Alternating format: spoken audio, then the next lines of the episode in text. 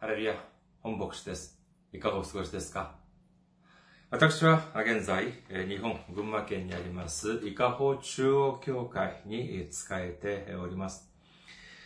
教会のホームページを申し上げます。教会のホームページは、日本語版は japan.ikahochurch.com です。japan.ikahochurch.com こちらの方にいらっしゃいますと、教会に関するご案内、そして日曜礼拝の時のメッセージをお聞きになることができます。なお、日曜礼拝の時のメッセージは動画サイト、YouTube を通してもご覧になることができますし、あとは、ポッドキャストを通しても皆様が音声としてお聞きになることができます。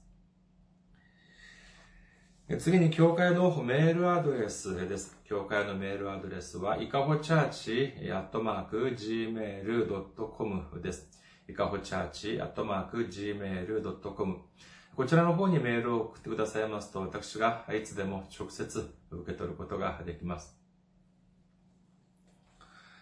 そして、選挙支援としてご奉仕してくださる方々のためにご案内いたします。まずは日本にある銀行です。群馬銀行です。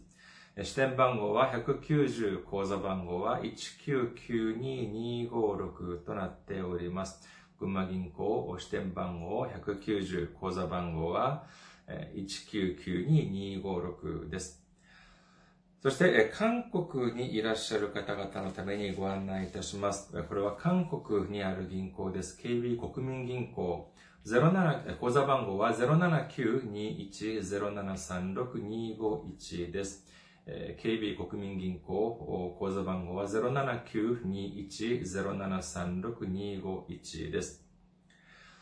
私どもの教会はまだ財政的に自立した状態ではありません。皆様のお祈りと選挙支援によって支えられております。皆様のたくさんのお祈り、ご参加、ご関心、ご奉仕、お待ちしております。先週も選挙支援としてご奉仕してくださった方々がいらっしゃいます。ファン・ソクさん、チャン・ヒソクさん、ジョン・フンジンさん、キム・ユミさん、そして主を愛していますさんが選挙支援としてご奉仕してくださいました。本当に大きな励みになります。ありがとうございます。主の驚くべき祝福と溢れんばかりの恵みが共におられますようお祈りいたします。今日の御言葉を見てみます。今日の御言葉は、ローマ人への手紙15章13節の御言葉です。ローマ人の手紙15章13節お読みいたします。どうか希望の神が信仰によるすべての喜びと平安であなた方を満たし、精霊の力によって希望に溢れさせてくださいますように。アメン。ハレルヤ。商売する方は、アメンと告白しましょう。アメン。今日は皆様と一緒に3人のやもめの話というテーマで恵みを分かち合いたいと思います。えー、現代社会はですね、まあ、女性の権利をというのは、まあ、昔と比べてみるとですね、まあ、まだ依然として、えー、まあ、まだ足りない部分も、まあ、少なからずあるとは思われますが、けれども、まあ、かなりの部分、まあ、改善されていっていると言ってもいいのではないかと思われます。女性の権利が、まあ、それでもまあ改善され始めたというのは、歴史的に見てみるとですね、それほど長くはありません。例えば、参政権、つまり、えー、投票権、投票をする、女性が投票をすることができる権利というのは、まあ、今から見るとですね、今はまあ、もう当たり前の権利でありますけれども、でも、これがですね、本当に公に認め、世界的に認められ始めたというのは、それほど長くはありません。まあ、せいぜい、まあもちろん国によっては、国によって少しずつ、まあ違いはありますけれども、まあせいぜいですね、1900年に入ってからというのは、まあ一般的になり始めたようであります。ですからですね、今から考えると、まあ、そうですね、100年ぐらいしかない、そのような短い、その、まあ、歴史なのであります。ですから、えー、2000年も前のことでありますから、これはもう大変な違いであります。女性の権利というのはもう本当に相当な部分ですね、制限されていたというふうに言えるでしょう。それでもまだ、結婚をしていない女性や、あるいは、結婚をした女性なら、まあ、ある程度、まあ、良かったかもしれません。まあ、結婚をしていない女性というのは、まあ、男性たちのですね、関心を集めてですね、まあ、それなりに、まあ、ある程度尊重されたという部分もあるでしょうし、そして結婚をした後はですね、その夫の力によって、社会的に、まあ、ある程度の位置、位置づけがされたのではないかというふうに思われます。しかし問題はですね、このやもめ、まあ、いや、聖書的にはまあやもめっていうふうに言っていますけれども、まあ一般的には未亡人という表現がまあ、世間的には自然ではないかと思います。つまり、結婚はしたけれども、まだ若い年、若いうちに夫に先立たれて、先立たれた場合は、この場合はかなり問題が深刻であります。そのような時はですね、十中八九、十中八九、まだ、年の幼い、子供がいる、いたものであります。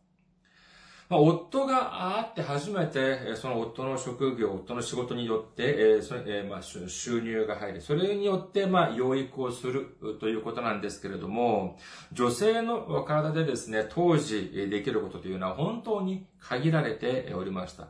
ですから、まあその家計がですね、それほど豊かだということはなかったのであります。今日の聖書に出てくる、まあ、3人の未亡人。まあ、でもここではですね、まあ、あえて、聖書的な故障呼び方で、ええ、したいと、呼び方通りにしたいと思います。やもめということにしたいと思いますけれども、ここではですね、まあ、その当然その未亡人、やもめというのは当然その女性でありますけれども、ここでは男性だ、女性だというそういう問題よりも、社会的な弱者、弱い立場の人たちだというふうに見る必要があると思われます。当時、社会的な弱者の代表格といえばですね、このようにですね、夫に先立たれて、そして幼い顎だけがいるやもめ、未亡人。そして、それ以外にも、その、両親がいない未成年みなし子ということでありました。ですから、イエス様もですね、このみなし子と、そしてやもめについて、えー、多く触れていらっしゃいます。このような、これはですね、まあ、老若男女を問わず、えー、他でもない社会的な弱者についての御言葉だというふうに私たちは受け取るべきであります。今日見てみるこの三人のやもめ、つまり言い換えればこのまあ三人の社会的な弱者に関する聖書の御言葉を、えー、調べてみることによって、この御言葉に込められた神様の恵みを受けることができる皆様であらんことをお祈りいたします。まず、調べてみる第1のやもめはですね、第1列王記17章8節から16節であります。少し長いですけれども、お読みいたします。第一列王記17章8節から16節すると、彼に次のような種の言葉があった。さあ、シドンのザレファテに行き、そこに住め。見よ、私はそこの一人のやもめに命じて、あなたを養うようにしている。彼はザレファテへ出て行った。その町の門に着くと、ちょうどそこに薪を拾い集めている一人のやもめがいた。そこでエリアは彼女に声をかけていった。水差しにほんの少しの水を持ってきて私に飲ませてください。彼女が取りに行こうとするとエリアは彼女を呼んでいった。一口のパンも持ってきてください。彼女は答えた。あなたの神、主は生きておられます。私には焼いたパンはありません。ただ、亀の中に一握りの粉と、壺の中にほんの少しの油があるだけです。ご覧の通り、二三本の薪を集め帰っていって、私と息子のためにそれを調理し、それを食べて死のうとしているのです。エリアは彼女に言った。恐れてはいけません。言ってあなたは、言ってあなたが言ったようにしなさい。しかし、まず私のためにそれで小さなパン菓子を作り、私のところに持ってきなさい。その後で、あなたとあなたの子供のために作りなさい。イスラエルの神、主がこう言われているからです。主が地の上に雨を降らせる日まで、その亀の粉は尽きず、その壺の油はなくならない。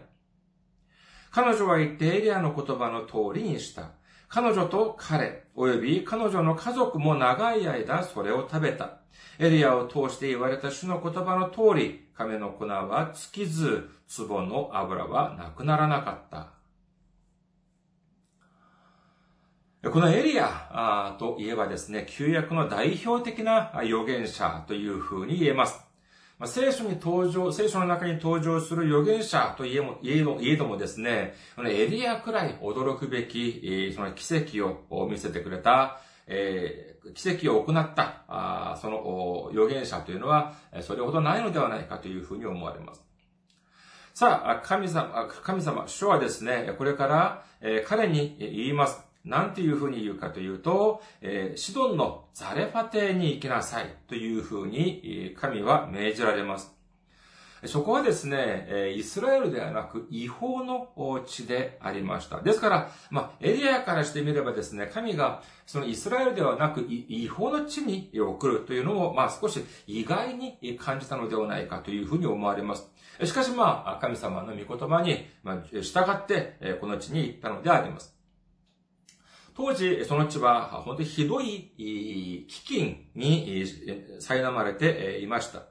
ですからですね、一般の人もで食べるものを得るというのはかなり困難だったのに違いありません。ですからですね、え、社会的な、社会的の、社会的に見ると本当に一番底辺の存在であった、え、このヤモメ、えー、未亡人はもう、これはもう当然ということでしょう。もう私たちの想像を超えるような経済的な貧困に苦しんでいたに違いありません。この記録によるとですね、エリアがその地、その、その地に行った時、あるヤモメが薪を拾っていました。エリアがこの、え、あの、エモメにですね、食べ物をくれというふうに言いました。たくさんでもない、まあ、水一杯と、まあ、小さなパン一切れぐらい持ってきなさいというふうに言ったのであります。まあ、これがまあ、普通だった、まあ、普通の時だ、何もない時であったらですね、それほど大変な頼みでもありませんでした。しかし今は何かというと、もう本当にひどい危機が襲、に、えー、が襲っていた、あ、来た、あ、襲っていた時代であります、時期でありますから、食べ物がありません。それにですね、この人は、やもめ未亡人でありました。このヤモメの言っている言葉、本当に、えー、驚くべき言葉であります。第一列王記17章12章、12節をもう一回見てみましょうか。第一列王記17章12節彼女は答えた。あなたの神、主に、主は生きておられます。私には焼いたパンはありません。ただ、亀の中に一握りの粉と壺の中にほんの少しの油があるだけです。ご覧の通り2、3本の薪を集め帰っていって、私と息子のために、それを調理し、それを食べて、死のうとしているのです。この人はですね、今、貧乏によってですね、貧困によって苦しんでいるというレベルではありません。最後に残った、最後に残った食料があるが、これを食べて、そしてこれを食べると、もうその後はもう食料を得られる術が何もありません。ですから、このような、まあ、あはしたない、はしたないというか、まあ本当にみすぼらしい、みすぼらしい食料にもかかわらず、これでまあ少し、えー、お腹、あまあ、まあ、食べてですね、お腹を少し満たして、そしてその次は、自分の息子と心中をしようというふうに思っていたのであります。しかし、この、このヤモメを見てですね、ヤモメにこのエリアは何て言ったかというと、次の説です。13節から14節を見てみましょうか。第一列王記17章13節から14節エリアは彼女に言った。恐れてはいけません。言ってあなたが言ったようにしなさい。しかしまず私のためにそれで小さなパン菓子を作り、私のところに持ってきなさい。その後であなたとあなたの子供のために作りなさい。イスラエルの神主がこう言われているからです。主が地の上に雨を降らせる日まで、その亀の粉は尽きず、その壺の油はなくならない。これをですね、まあ、今の私たちに少しもわかりやすく、少しも砕けた言い方をすればですね、今、このヤモメ、この未亡人は食べるものがなく、まあ、カップ麺一つしか残っていなかったとしましょう。もうこれをですね、このもう本当に最後まで、最後の最後まで残しておいたカップ麺、これを食べて、息子と食べて、分けて食べた後、心中しよう、もう死んでしまおうというように考えていました。自分はもう、この息子と心中をするということをもう心に覚悟に決めていました。世の中にこれほどの絶望的な状況があるでしょうかしかしで、その時ですね、どこから来た、どこの誰かかもしれない人がですね、今、その最後の最後まで、えー、取っておいた最後の食事、自分と自分の息子が分けて食べた後、死のうとしていた、まあ、いわゆる、まあ、いわばその、まあ、このカップ麺、一つを、それを出せっていうふうに言っているんです。それを自分に食べさせろっていうふうに言っているのであります。そういうふうにすると、この、私に捧げれば、この飢饉が終わるまで、あなたの家に食料が尽きないというふうに言っているのであります。皆さんだったら、どうしますか？このような絶望的状況にですね、最後の、最後の最後まで取っておいたカップ麺、それをよこせって言うんです。私だったらですね、ふざけたことを言うな。お前に何がわかる？何者なんだっていうふうにですね、私だったら怒ったかもしれません。しかしこのヤモメは驚くべき行動をとります。本当にその最後の最後まで取っておいたこの食料をエリアのために捧げたというのであります。すると本当にエリアが言ったようにですね、食料が尽きなかった。というふうに聖書には書かれているのであります。次に2番目のヤモメについて見てみましょう。これは今度は第2列王記です。第2列王記4章1節から7節です。第2列王記4章1節から7節お読みいたします。預言者の仲間の妻の一人がエリシャに叫んで言った。あなたのしもべである私の夫が死にました。ご存知のようにあなたのしもべは主を恐れていました。ところが、再建者が来て私の二人の子供を自分の奴隷にしようとしています。エリシャは彼女に言った。何をしてあげようか私に話しなさい。あなたには家の中に何があるのか彼女は答えた。はしためには家の中には何もありません。ただ油の壺一つしかありません。すると彼は言った。外に行って近所の皆から器を借りてきなさい。空の器を。それも一つや二つではいけません。家に入ったらあなたと子供たちの背後の戸を閉めなさい。そしてすべての器に油を継ぎ入れなさい。いっぱいになったものは脇に置きなさい。そこで彼女は彼の元から去って行き、彼女と子供たちが入った背後の戸を閉め、そして子供たちが次々と自分のところに持ってくる器に油を継ぎ入れた。器がどれもいっぱいになったので、彼女は子供の一人に言った。もっと器を持ってきなさい。その子供が彼女に言った。もう器はありません。と言うと油は止まった。彼女が神の人に知らせに行くと、彼は言った。行ってその油を売り、あなたの負債を払いなさい。その残りであなたと子供たちは暮らしていけます。ご集中のように、ご集中のようにこのエリシャというのは先ほど申し上げましたエリアの弟子であります。まあ名前は似ていますけど、まあ心臓関係はないのではないかというふうに言われておりますけれども。で、このエリアとエリシャというのは、この二人の関係はとても、え、独特な関係性が点があります。何かというとですね、それは、えー、預言者の弟子が預言者であったというのであります。このエリアと、えー、このエリアはエリシャを弟子として選びますけれども、このエリアはどれほど偉大な預言者だったかのかというと、まあ、いくら素晴らしい預言者や偉大なる王であったとしても、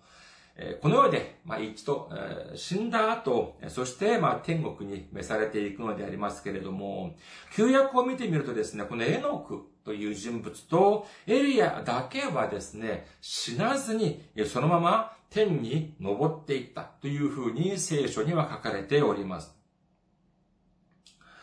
まあ、エリアが天に召された後ですね、次にこの残ったエリシャが、やはり驚くべき見働きをするのでありますけれども、この奇跡、この働きの中の一つが、この証の中の一つが、この本文の内容なのであります。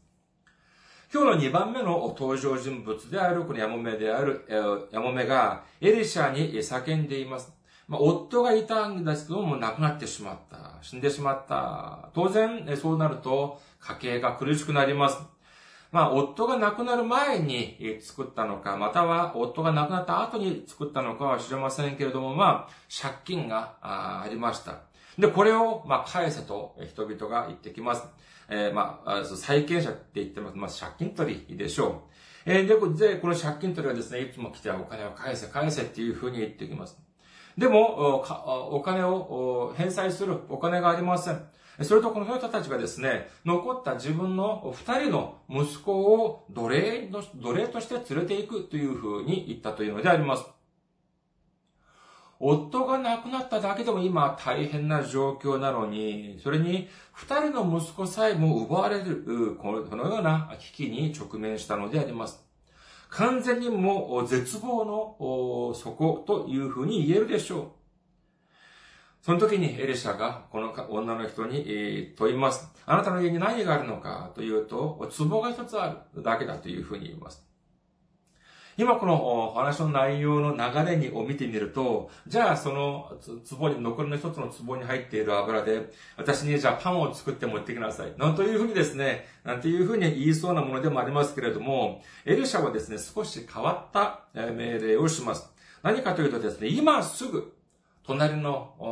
隣の人たちの方に、家にいてですね、空っぽの器を借りてきなさいというふうに命じたのであります。一つや二つではなく、もう借りられるだけ、えー、空っぽの器を借りてきなさい。そして、その空っぽの器にですね、今持っている一つの油の瓶に、壺に入っているその油を継ぎなさいというふうに言っているのであります。すると、その自分が借りてきた、その壺にですね、油が満たすと。そして、まあ他のじゃ、じゃあ、その他の壺にじゃあまた満たす。で、次々に継いでいったらですね、もう本当に満たす。み、みんな自分の借りてきた器の中に満たされていった。そしてどうなったのかというと、その借りてきた器すべてに油が満たされたら、その後どうなったのかというと、油が止まったというのであります。本当に驚くべきようなことであります。喜びに溢れたですね、このヤモメがエリサの方に行ったらですね、このエリサは淡々としております。その油を売って、そして、えその借金を返済しなさい。そしてその残りで、あなたとあなたの二人の息子は生活できるはずです。というふうに言ってくれたのであります。本当に恵みが溢れる話で、えあります。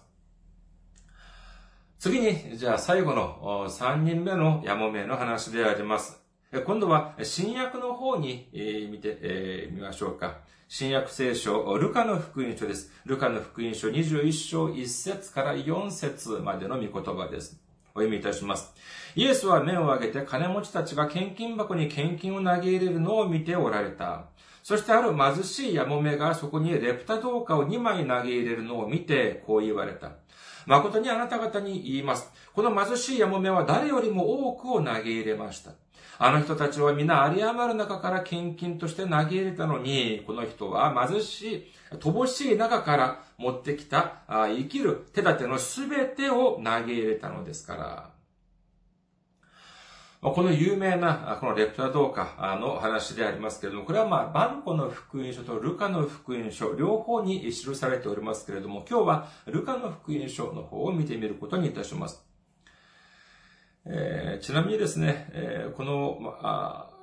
御言葉というのはですね、教会でこの え、御言葉を申し上げますとですね、この聞かれるこのメンバー、教会のメンバーたちはですね、あるいは、えー、少しまあ緊張したりですね、あるいは、えー、少し顔をしかめるかもしれません。そういう場合もあるというふうに思われます。まあ、それがおかしいというのではありません。十分にまあそういう、それなりのまあ理由はあります。えー、この人と、この御言葉によると、このヤモメがですね、乏しいながらも、貧しいながらも、えー、その自分が持っているすべての、す、え、べ、てのお金を払った。うん、その、捧げた。だから、皆さんも、お金がたくさんあろうが、貧しいだろうが、その自分のある金、お金をすべて、えー、神様にたくさん、えー、払わなければ、天国に行くことはできない。こういうふうに、えー、おっしゃっている、その、教会の指導者たちがですね、まあこれは恥ずかしいお話ではありますけれども、意外とたくさんいらっしゃいます。しかしこれは正しい理解の、正しい解釈ではありません。2000年前、イスラエルでは全てのお金が、まあ、貨幣、効果であります。すべての貨幣が、ま、効果、まあ、コインであったわけであります。紙幣ではありませんでした。ですからですね、人々がこの献金箱に、えこのお金を入れるとですね、音がしたわけであります。たくさん、あの、入れるとですね、もうガラガラガラっていうもう本当に大きな音を立てた、音がしたはずです。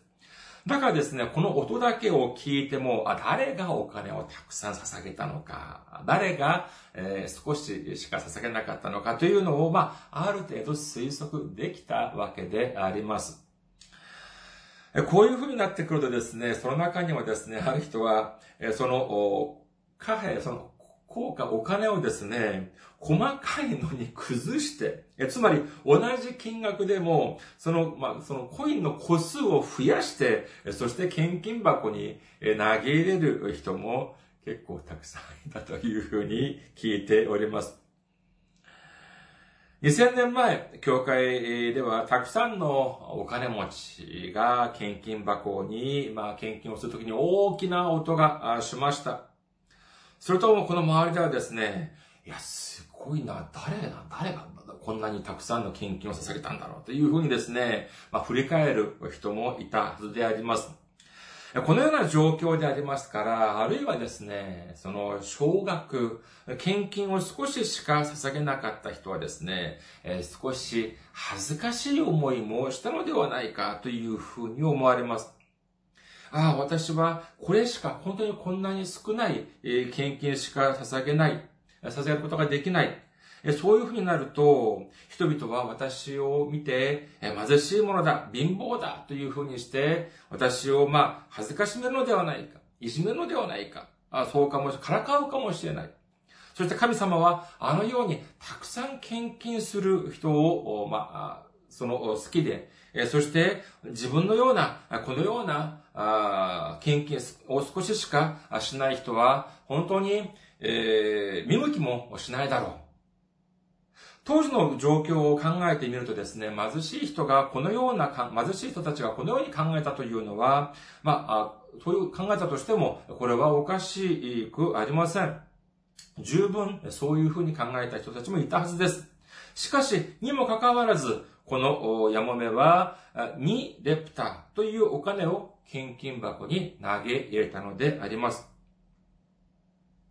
この2レプターというのは、じゃあどれほどの金額なのかというについて、まあ、少し見てみることにいたします。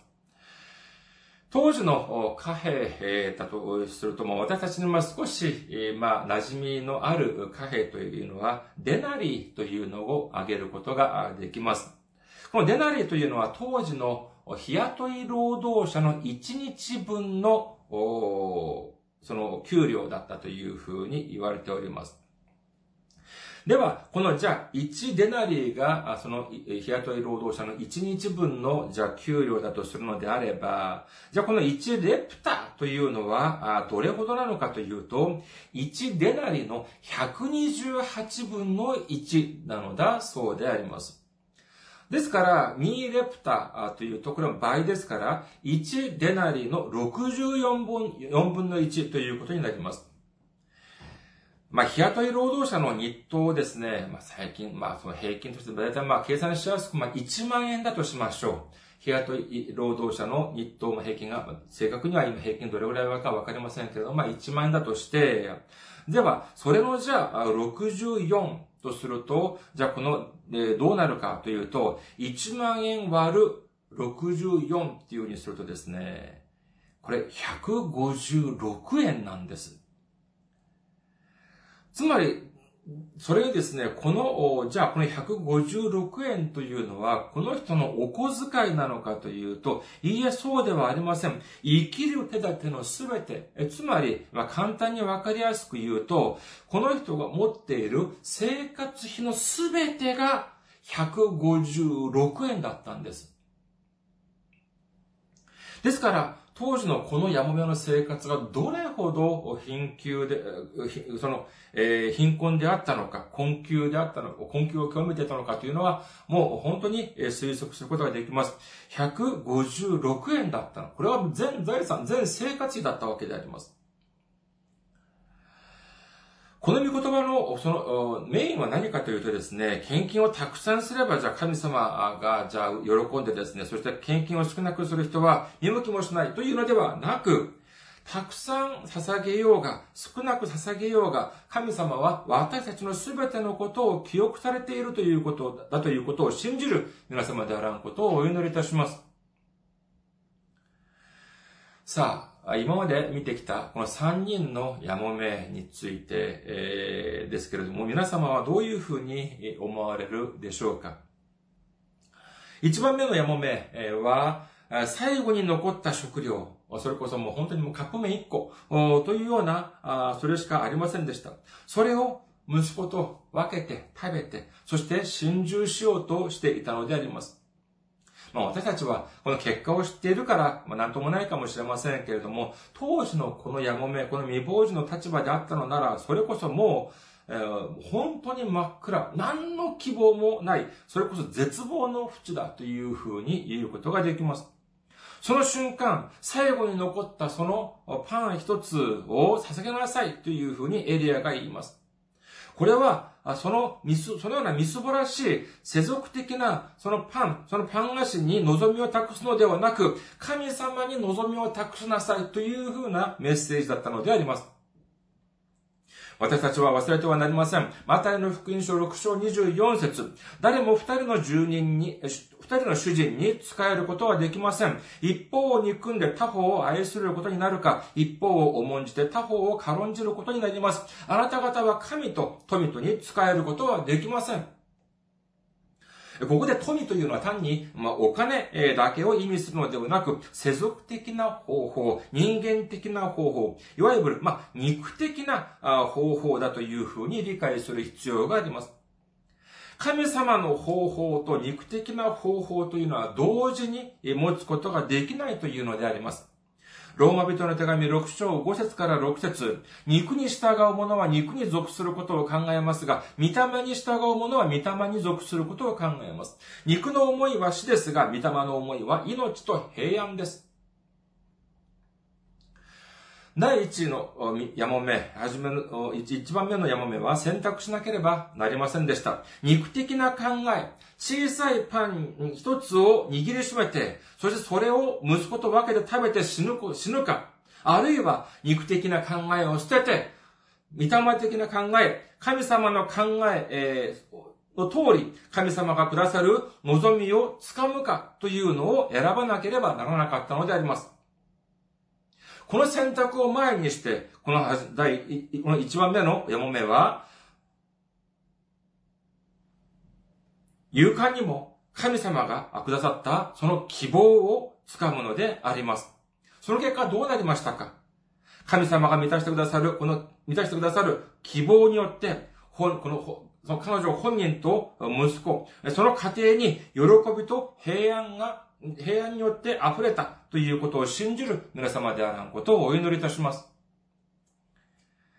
二番目のやもめは、夫も亡くし、そして二人の息子までも奴隷として奪われる危機に直面しておりました。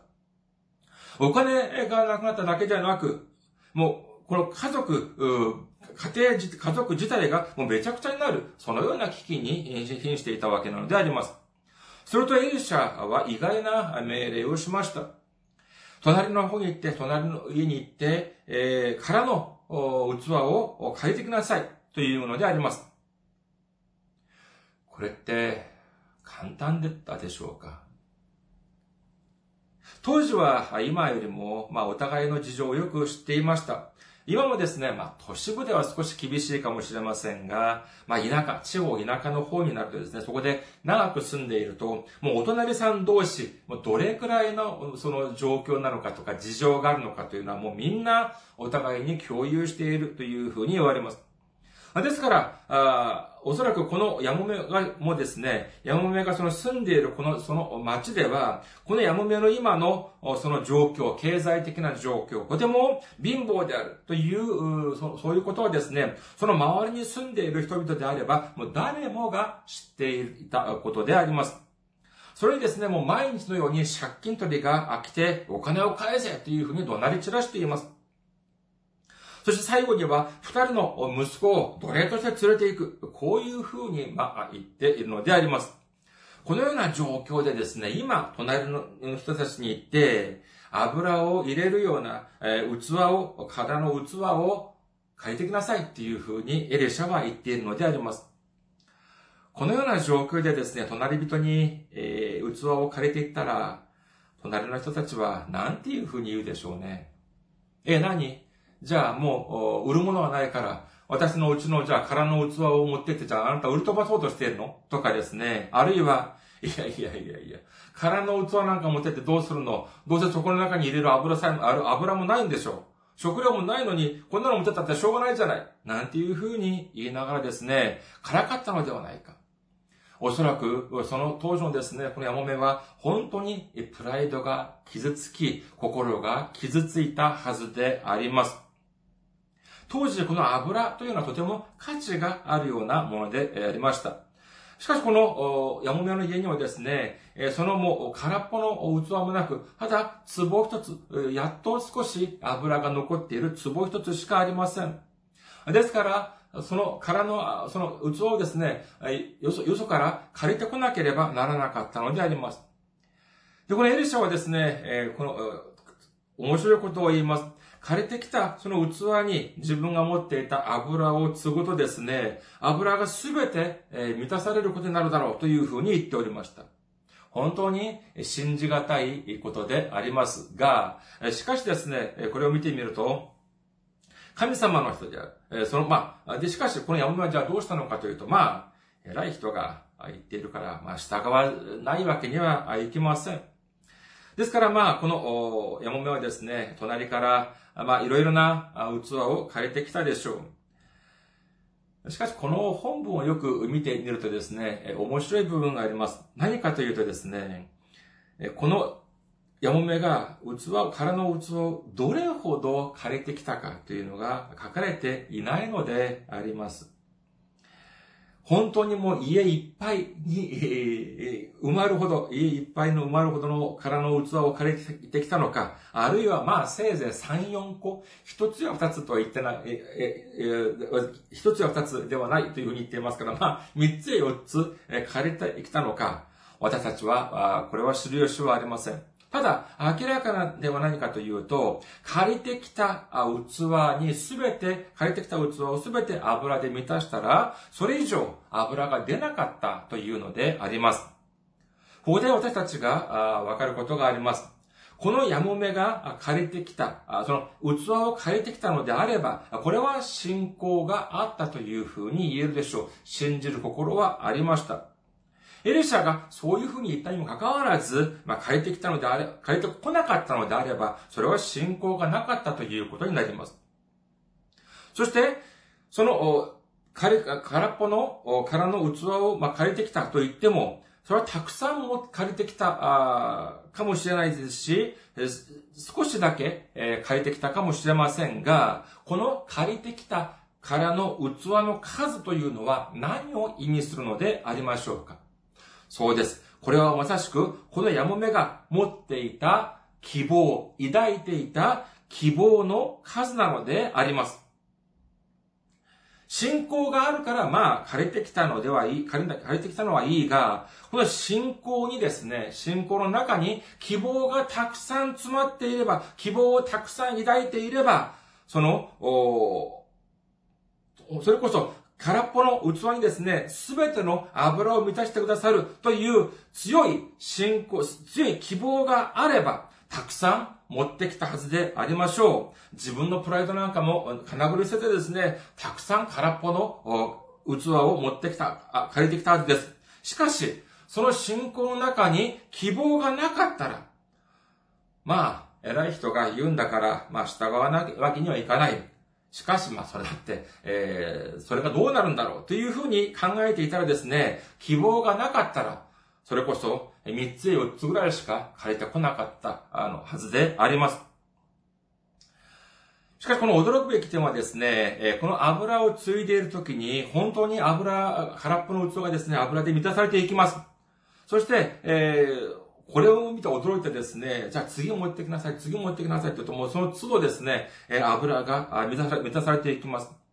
でも、それからですね、以降は、追加でもっと隣から借りてくる時間がありません。借りてきた器が、もうみんなすべていっぱいになりました。ということを、そういうことを言ったらですね、もうそれ、その瞬間、油が止まってしまったというのであります。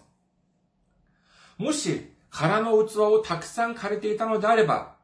言い換えれば、当初、神様に大きな希望を託していたのであれば、このヤモメは、たくさんの、たくさんのその油に、油によって満たされたたくさんの器を前に、感謝と賛美を神様に捧げることができたはずでありますが、神様に小さな望みしか、小さな希望しか託さなかったのであれば、そして、まあ、3つ4つぐらい小さい器だけしか借りてこなかったのであれば、このような驚くべき神様の見働きの前に、彼女は後悔したかもしれません。最後の3人目の、3番目のこのヤモメ。彼女は自分の生活費が2レプタしかありませんでした。ポケットの中には自分にはもう156円しかなかったのであります。これで何ができるでしょうか？世間的に見れば何もできません。しかし彼女は驚くべき選択をするのであります。それは何かというと、自分が持っているすべてを、神、すべてを使って神様に希望を託したのであります。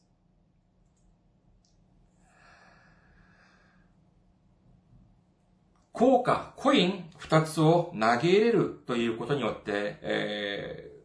周りの人たちは自分を笑うかもしれません。軽蔑するかもしれません。しかし、自分が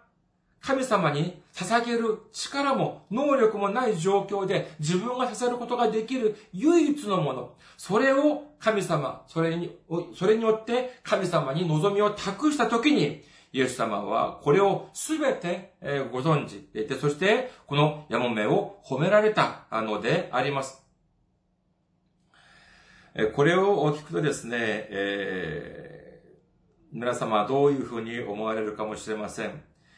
え、褒めただけ？というふうに思われるかもしれませんが、皆さん、私たちは忘れてはなりません。何かというとですね、イエス様が褒められたんです。なのに言葉だけで終わって何の祝福がないはずがないではありませんか？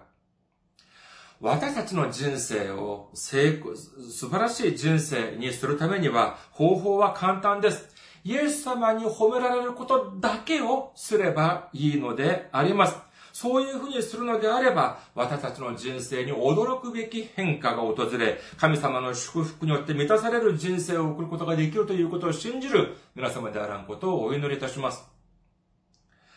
だからといって、たくさんじゃあお金を捧げればそれでいいのかというと、そうではありません。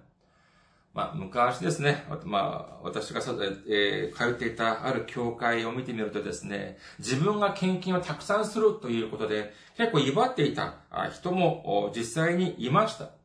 しかし、そのような人を神様が喜ばれるはずがないではありませんか。